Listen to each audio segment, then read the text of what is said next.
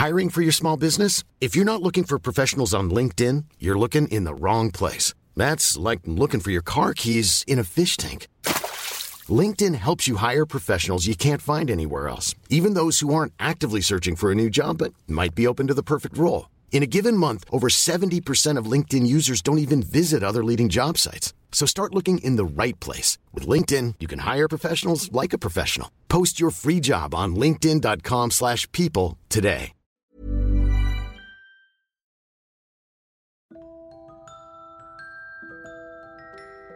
Iyak ng sanggol. Hi Sir Jupiter, itago niyo lang ako sa pangalang Lynn. Taga rito po sa Iloilo.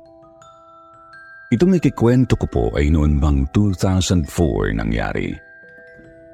16 years old pa lang po ako noon pero tandang-tanda ko pa po ang mga kababalaghang naranasan namin ng pamilya ko. May kinalaman sa isang sanggol na hindi tao, ngunit hindi naman po tiyanak.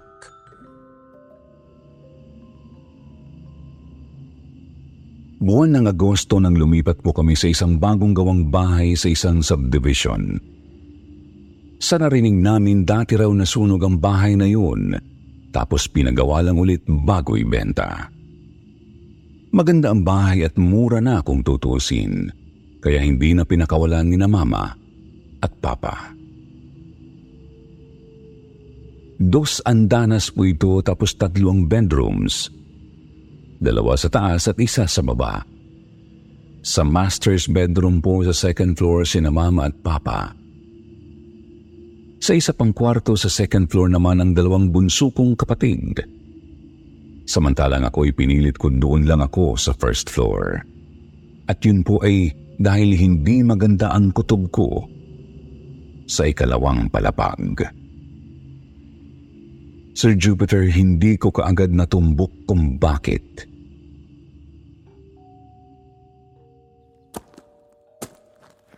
Pero pagkarating na pagkarating pa lang namin sa bahay, mabigat na agad ang pakiramdam ko. Akala ko masama lang talaga ang mood ko dahil sa pagod sa paglilipat bahay. Subalit, nagtaka ako kasi sumasama lang ng husto ang pakiramdam ko kapag pumapanhik ako sa second floor. Lalo na po kapag pumapasok ako sa silid ng mga kapatid ko. Eh sa buong first floor, hindi naman ganoon kabigat ang kutob ko.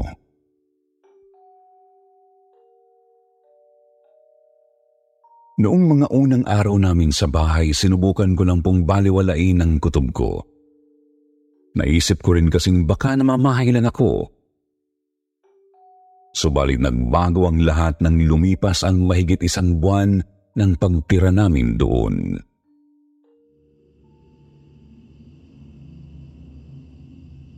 Nagsimula po ang lahat nang minsan makatulog ako sa kwarto ng mga kapatid ko sa second floor.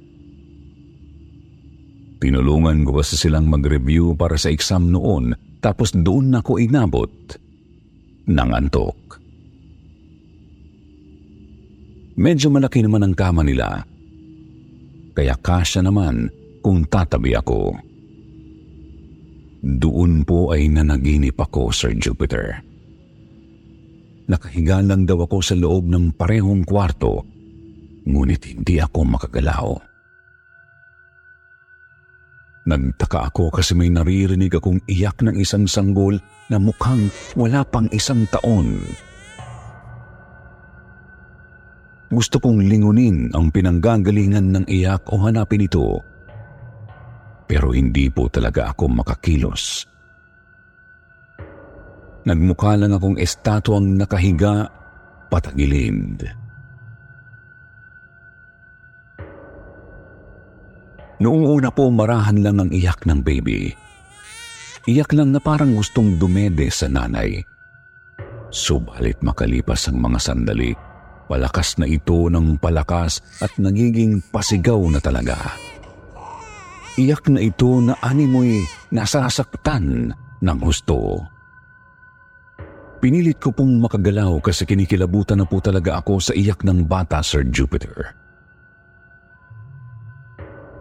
Hanggang sa nagising ako at napabalikwas ng bangon. Umahangos kumakalabog ang dibdib tapos tagaktak ang pawis. Ramdam na ramdam ko rin ang napakabigat na presensyang bumabalot sa buong singid na yun. Nanginginig akong tumayo at mabilis na bumaba papunta sa kwarto ko. Nilak ang pinto. Tapos nang talukbong ng kumot. Hindi na nga lang ako makatulog kasi nanunumbalik sa isip ko ang iyak ng baby. Mula sa marahan hanggang sa malakas na palahaw, paulit-ulit lang Naitatanong ko rin sa sarili kung bakit ko kaya napapanaginipan yun.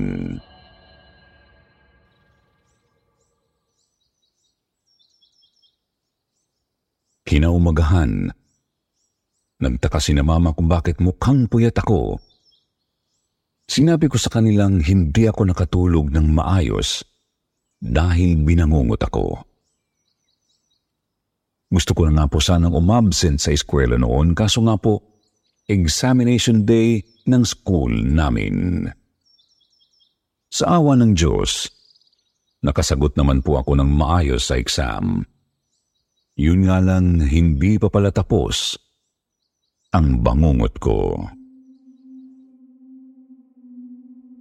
Pagsapit ng gabi na naginip na naman po ako, Sir Jupiter. Nakatihaya lang ako sa kama ko at hindi ulit makagalaw. Maririnig ko ulit ang iyak ng sanggol ngunit mahina lang ito para bang galing sa malayo. Para bang galing ito sa second floor.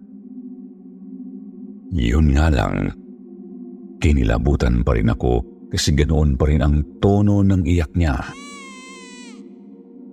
Nagsisimulang marahan hanggang sa nagiging tunog na sasaktan. Habol hininga ulit ako ng magising. Mabigat ulit ang pakiramdam ko, pero hindi kasing bigat noong andoon ako sa silid ng mga kapatid ko. Mabuti na lang din at nakatulog naman ako noong gabing yon. Ang kaso, Paulit-ulit pong ganoon ang panaginip ko sa loob ng ilang gabi, Sir Jupiter. Hanggang sa hindi ko na kinaya at sinabi ko na kinamama na masama ang kutob ko. Sabi ko sa kanila pakiramdam ko, may gustong sabihin sa akin ang bata. Gusto sanang sabihin ni Papa na baka naninibago nga lang ako sa bahay. Pero biglang sumabat ang pinakabunso sa amin na si Bernie. Sabi niya na papanaginipan din daw niya ang nasabing iyak. Napakalakas daw nito at parang nasa loob lang talaga ng kwarto nila. Tinanong ni Mama ang gitna naming kapatid na si Jelly kung binabangungot din ba ito ng ganoon. Ngunit, hindi naman daw. Kaya wala kaming nagawa ni Bernie. Nagkatinginan na lang kami tapos nag-usap na matutulog na. At hindi na ako nagulat nang makiusap siya sa aking doon muna siya sa kwarto ko matutulog. Pumayag naman po ako. Sir Jupiter, hindi nga po kami nagkamali. Noong gabing yun po kasi binangungot na naman kami. Ganoon po ulit. Umiiyak ang bata mula sa second floor at mabigat sa pakiramdam. Halos sabay kaming nagising ni Bernie at parehong hinahabol ang hininga. Doon ko na kumpirmang totoo ngang pareho ang panaginip namin Subalit nagulat ako nang magtatakbo si Jelly papunta sa kwarto ko. Malakas niyang kinatok ang pinto at sinabi niyang maging siya ay binangungot na rin. Kaya naman doon muna kami natutulog sa kwarto ko sa loob ng ilang gabi. Hanggang sa animoy tumawid na sa realidad ang mga pangungot.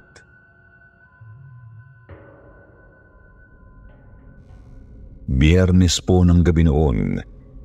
Naaalala ko kasi walang pasok kinabukasan. Inaasahan ko ng mapapananginipan na naman namin ang umiiyak na sanggol. Subalit laking hilakbot ko nang hindi lang iyak ng baby ang nadatnan ko sa panaginip. Nakita ko ang sarili sa kwarto ng mga kapatid ko Nakatayo ako roon sa likod ng nakasaradong pinto. Ngunit imbis na magsimula sa marahan, agad marahas ang iyak na sumalubong sa akin. Nagpalingalinga ako at nahintakutan ng matantong puno ng usok ang buong paligid. Naisip ko agad na baka nasusunog ang bahay pero naririnig ko pa rin ang iyak. Kaya natanto kong nananaginip pa rin ako. Bagamat nakatayo, nahihirapan pa rin akong kumilos. Gustong gusto ko na po kasi talagang hanapin ang bata noon.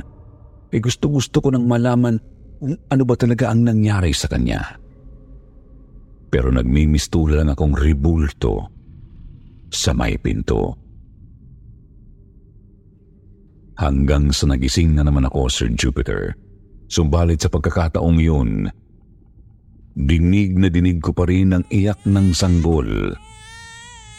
Opo, naroroon na ulit ako sa kwarto ko pero pakiramdam ko ay naroroon na rin ang pinagmumulan ng iyak. Nagising din ang mga kapatid ko ngunit kagaya pa rin naman daw sa dati ang mga panaginip nila. Sinubukan kong makatulog ulit. Pero bumabagting pa rin talaga sa tenga ko ang palahaw ng sanggol. Hindi ko na matukoy kung saan ito nagmumula kasi napakalakas at parang nakapalibot sa buong isip ko. Maging ang mabigat na presensya na po ay ramdam ko nang bumabalot na talaga sa akin. Kaya todo na talaga ang kabog ng dibdib at tagagtak ng pawis ko habang nakahiga. Inaumagahan wala po si na mama at papa kasi nasa trabaho. Ang mga kapatid ko naman may kanya-kanyang lakad para sa mga sinaliang sports activities.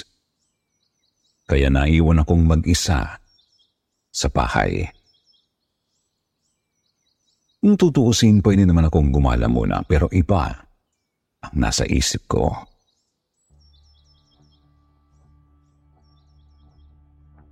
Kahit latang-lata dahil sa puyat bandang alas 10 po ng umaga, naisip kong pumunta sa second floor, Sir Jupiter.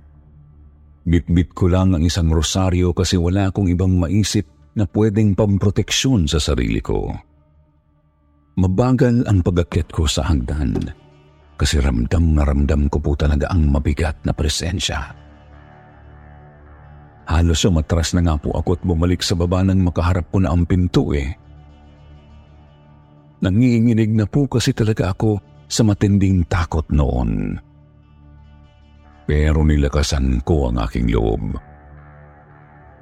Huminga ng malalim, hinawakan ng doorknob. Doon din mismo ay narinig ko ang iyak at siguradong sigurado akong gising ako noon. Hindi ko pa man binubuksan ang pinto, nag-uusal na po ako ng dasal. Nagtatanong din ako sa hangin kung ano ba talaga ang kailangan niya sa akin. Sabi ko, Baby, bakit ka umiiyak? Anong kailangan mo kay ate? May may tutulong ba ako sa iyo? Please naman mo, huwag mo na akong takutin. Pumugot ako ulit ng lakas ng loob at binuksan ang pinto. Nanlaki ang mga mata ko kasi bumungad sa akin ang makapal at napakaitim na usok. Napaubo nga po ako nang yakapin ako ng usok. Napaatras palabas ng pinto at naghintay ng ilang sandali habang tuloy-tuloy Mom deserves the best, and there's no better place to shop for Mother's Day than Whole Foods Market. They're your destination for unbeatable savings, from premium gifts to show-stopping flowers and irresistible desserts. Start by saving 33% with Prime on all body care and candles. Then get a 15-stem bunch of tulips for just $9.99 each with Prime. Round out Mom's menu with festive rosé, irresistible berry chantilly cake, and more special treats. Come celebrate Mother's Day at Whole Foods Market. Everyone knows therapy is great for solving problems, but getting therapy has its own problems too, like finding the right therapist, fitting into their schedule, and of course, the cost. Well, BetterHelp can solve those problems. It's totally online and built around your schedule. It's surprisingly affordable too. Connect with a credentialed therapist by phone, video, or online chat, all from the comfort of your home. Visit betterhelp.com to learn more and save 10% on your first month. That's BetterHelp H E L P. pa rin ang pag-iyak ng bata. Napansin ko po kasing pumapahalo sa hangin ang usok at unti-unting nawawala. Nang maglaho na ang usok, sumilip ako sa loob ng kwarto. Wala naman pong kakaiba sa pagkakaayos ng mga gamit ng mga kapatid ko. Ang pinagkaiba lang, nakita ko na ang pinagmumulan ng iyak. Sir Jupiter sa sahig malapit sa kama, isang sanggol na sunog na sunog ang umiiyak. Uling na po talaga ang buo niyang katawan at parang may nana sa ibang bahagi. Nakatihaya po ito pero galaw ng galaw ang mga braso at binti. Doon ko naisip na siguro anak yun ng dating may-ari ng bahay. Naisip kong siguro hindi na iligtas ang bata ng magkasunog dito. Opo, kinikilabutan ako. Multo ba naman po ang makita ko eh? Tapos kahindik-hindik pa ang itsura nito. Napakalayo sa itsura ng isang buhay na sanggol. Pero ramdam ko rin ang kurot ng awa sa puso ko. Kasi sanggol na multo po yun. Sir Jupiter, nagdasal po ako doon sa kwarto. Pinilit kong tapusin ang isang buong ikot ng rosaryo kahit takot na takot na po talaga ako. Nangangatal Nanginginig at nagkakandama-alimali na nga po ako eh. Pagkatapos nagpaalam ako ng maayos sa baby. Sabi ko babalik ako at tutulungan ko siyang mawala ang sakit na nararamdaman niya. Noon din ay umalis po ako ng bahay at dumiretso sa pinakamalapit na simbahan. Kahit kabado pinilit kong ikwento sa isang pari ang mga nasaksihan ko. Agad naman po niya akong sinamahan para dasalan at bindisyonan ang bahay namin. Hindi ko na lang po sinabi sa mga magulang at kapatid ko ang nangyari. Ayaw ko kasing lalo pang matakot ang mga kapatid ko. Okay lang din naman lalo't hindi na rin nang paramdam ulit sa mga panaginip namin ang bata.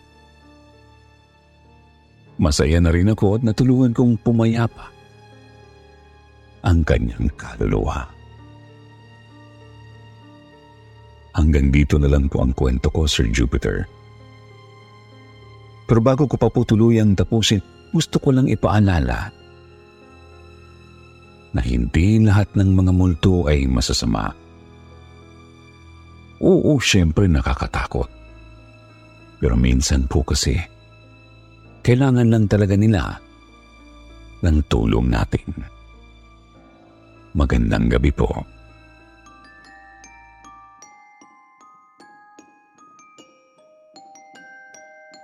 Red-Eyed Baby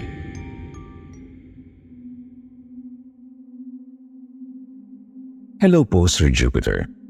Hindi na po ako magpapakilala.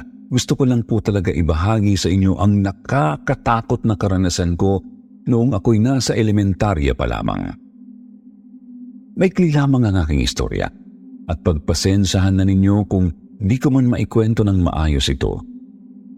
Hindi po kasi ako sanay magkwento lalo na sa ganitong paraan. Sir Jupiter, apat po kaming magkakapatid at ako ang pangatlo.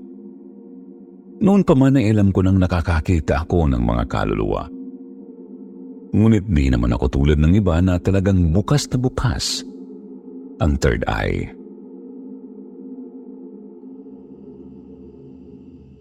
Nangyari po ito, baby pa lang po ang bunso naming kapatid. Na-hospital po siya at sumama po ako sa mga magulang ko sa ospital. Di ko na lang din po babanggitin ang pangalan ng mismong ospital. Basta sa may San Juan po ito. Private room ang kinuha ng aking mga magulang para sa kapatid ko. Nakaupo po noon si mama sa hospital bed habang karga ang kapatid kong nakadextrose. Habang si papa naman ay lumabas para bumili ng mga gamot na kailangan. Ako naman po ay nanonood ng Once Upon a Time sa TV na nasa loob ng private room. Pero nabagot din ako kaya naisip kong lumabas na lang muna. Ang kwarto po namin ay malapit sa nurse station. Makikita po ang nurse station sa bandang kaliwa habang isang mahabang hallway naman ang nasa kanan. Pagkalabas ko po sa kwarto ay may nakita akong isang lalaking naglalakad. Matanda na ito at nakasuot ng puting barong at itim na pantalon. Sa di ko malamang dahilan, sinundan ko po itong maglakad sa hallway. Noong una wala naman po akong napapansing kakaiba. Sadyang sinusundan ko lang po siya. Hanggang sa lumiko po siya at biglang pumasok sa isang kwarto. Noong akmang susundan ko pa po sana siya, napansin kong hindi pala bumukas ang pinasukan niyang pinto. Ibig sabihin, sadyang tumagos lamang ang lalaki. Nang tingnan ko ang pinto, napansin kong fire exit pala ang kanyang dinaanan. Kinilabutan po ako sa nasaksihan kaya dali-dali akong tumakbo pabalik sa kwarto ng aking kapatid. Maya-maya rin po ay bumalik na rin si Papa sa kwarto tapos ay nagpahinga siya saglit. Pagkatapos ay umuwi na rin kami ni Papa. Bale ang naiwan lang ay si Mama at ang kapatid ko. Di po kasi pwedeng hindi umuwi si Papa dahil walang magbabantay sa aming magkakapatid. Maliliit pa lang po kasi kami noon. Ang hindi ko alam, pati pala sa bahay ay may mangyayari ring hindi ko malilimutan. Sir Jupiter, yung dalawa po ang aming bahay na halos magkalapit lang din kasi naroroon lang ang mga iyon sa isang kanto. Yung isa po ay pinapagawa pa lamang. Ngunit patapos na rin naman at may mangilan-ngilang gamit na rin. Doon po natulog ang kuya at isa kong pinsan para rin may tumao at magpakain sa mga alaga naming aso. Sa isang bahay naman po naruroon kami ni na papa at ate. Maliit na bahay lang po ito at kahoy na dingding lang ang naghihiwalay sa mga kwarto. Si Papa ay doon natulog sa upuan sa sala habang kami naman ni ate ay nasa kama sa isang kwarto. Patay ang mga ilaw maliban sa mga dim light na nagsisilbi naming liwanag. Tulog na tulog po si Papa at ate noon. Pero hindi ako dinadalaw ng antok. Kaya naman po niyakap ko na lang ang unan ko habang nakatunganga sa kisame hanggang sa bigla kong naramdaman na may iba pa kaming kasama. Nakahiga si ate malapit sa may dulo ng kama kung saan may katabi itong electric fan. Light blue na stand fan na hugis square. Napatingin po ako doon banda at nandlaki ang mga mata ko sa nakita. Sa harap po kasi mismo ng electric fan ay may nakalutang na isang baby. Nakataliko dito kaya hindi ko makita ang mukha. Subalit kinilabutan na ako ng gusto noon at hindi na makagalaw. Pakiramdam ko nga po ay may tali ang puso ko na pumipigil sa aking makahinga ng maayos. Lalo po akong nahintakutan ng dahan-dahang lumingon ang bata, ngunit ulo lang nito ang umiikot. Nagmumukhang nababali na nga po ang lieg nito kung titignan.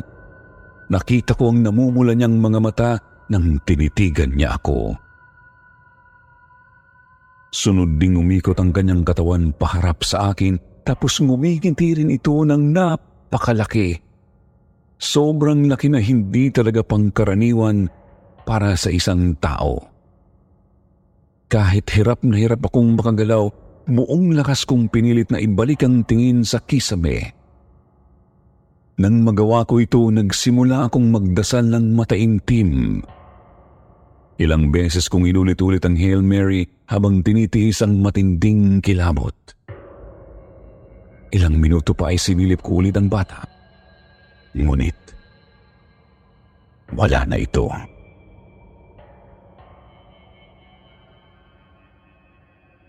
Sir Jupiter, grabe ang kaba ko noon.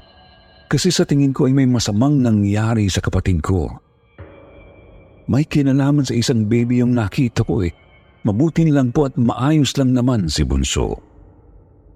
Tapos gumaling na rin at nakalabas ng ospital.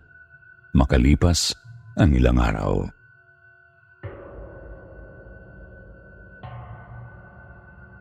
Hindi lang po yun ang nakakikilabot na karanasan ko sa bahay na yun. Meron din po kasing nagpapakita sa aking isang babaeng nakaputi Noong una ko po siyang nakita, naglalakad ito sa may kusina. Noong ikalawa naman ay nakaupo sa loob ng banyo. Napakahaba ng buhok at mukhang may liwanag na nanggagaling mismo sa kanya. Nangingibabaw po kasi siya kahit madilim ang bahay. Noong una ay walang naniniwala sa akin, Sir Jupiter. Subalit nagbago ang lahat noong lumipat na kami sa isa pang bahay at ginawang paupahan ang dati naming tinuluyan. Nagkikwento po kasi ang mga nangungupahan doon na meron daw talagang kakaibang nilalang na nakikipaglaro sa kanila. Kasama na roon ang may maramdaman silang nakatayo sa may kama o di kaya ay may makita silang mga paa kahit wala namang tao.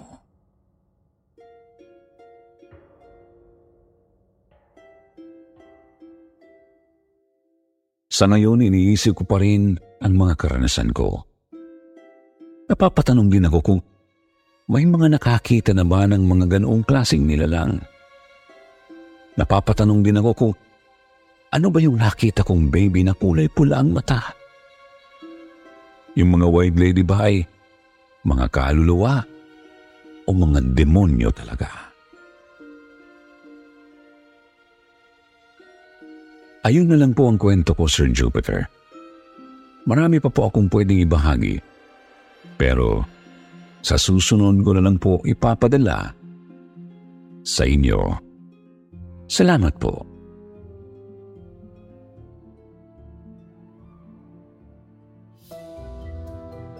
At syempre, ito na po ang iniintay niyong portion, ang shoutout portion. Shoutout to Kilabot King, Mayumi Makisig, Camille Flores, Miss Alina, shoutout sa Maceda family, Amor Fernando, Roxanne Pezzold, Jenny Nacas, Lydia Lopez, at Lynn Lucim.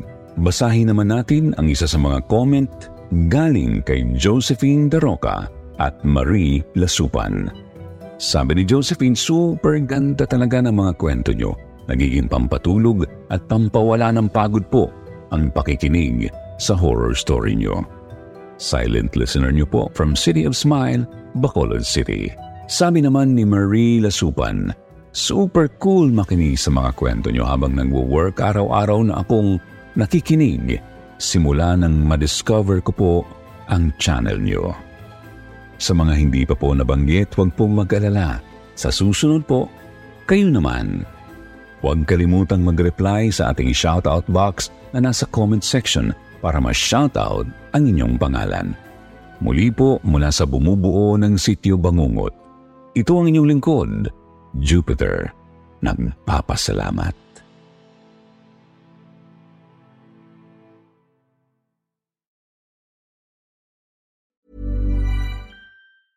Planning for your next trip? Elevate your travel style with Quince. Quince has all the jet setting essentials you'll want for your next getaway, like European linen, premium luggage options, buttery soft Italian leather bags, and so much more. And is all priced at 50 to 80% less than similar brands. Plus, Quince only works with factories that use safe and ethical manufacturing practices. Pack your bags with high-quality essentials you'll be wearing for vacations to come with Quince. Go to quince.com/pack for free shipping and 365-day returns.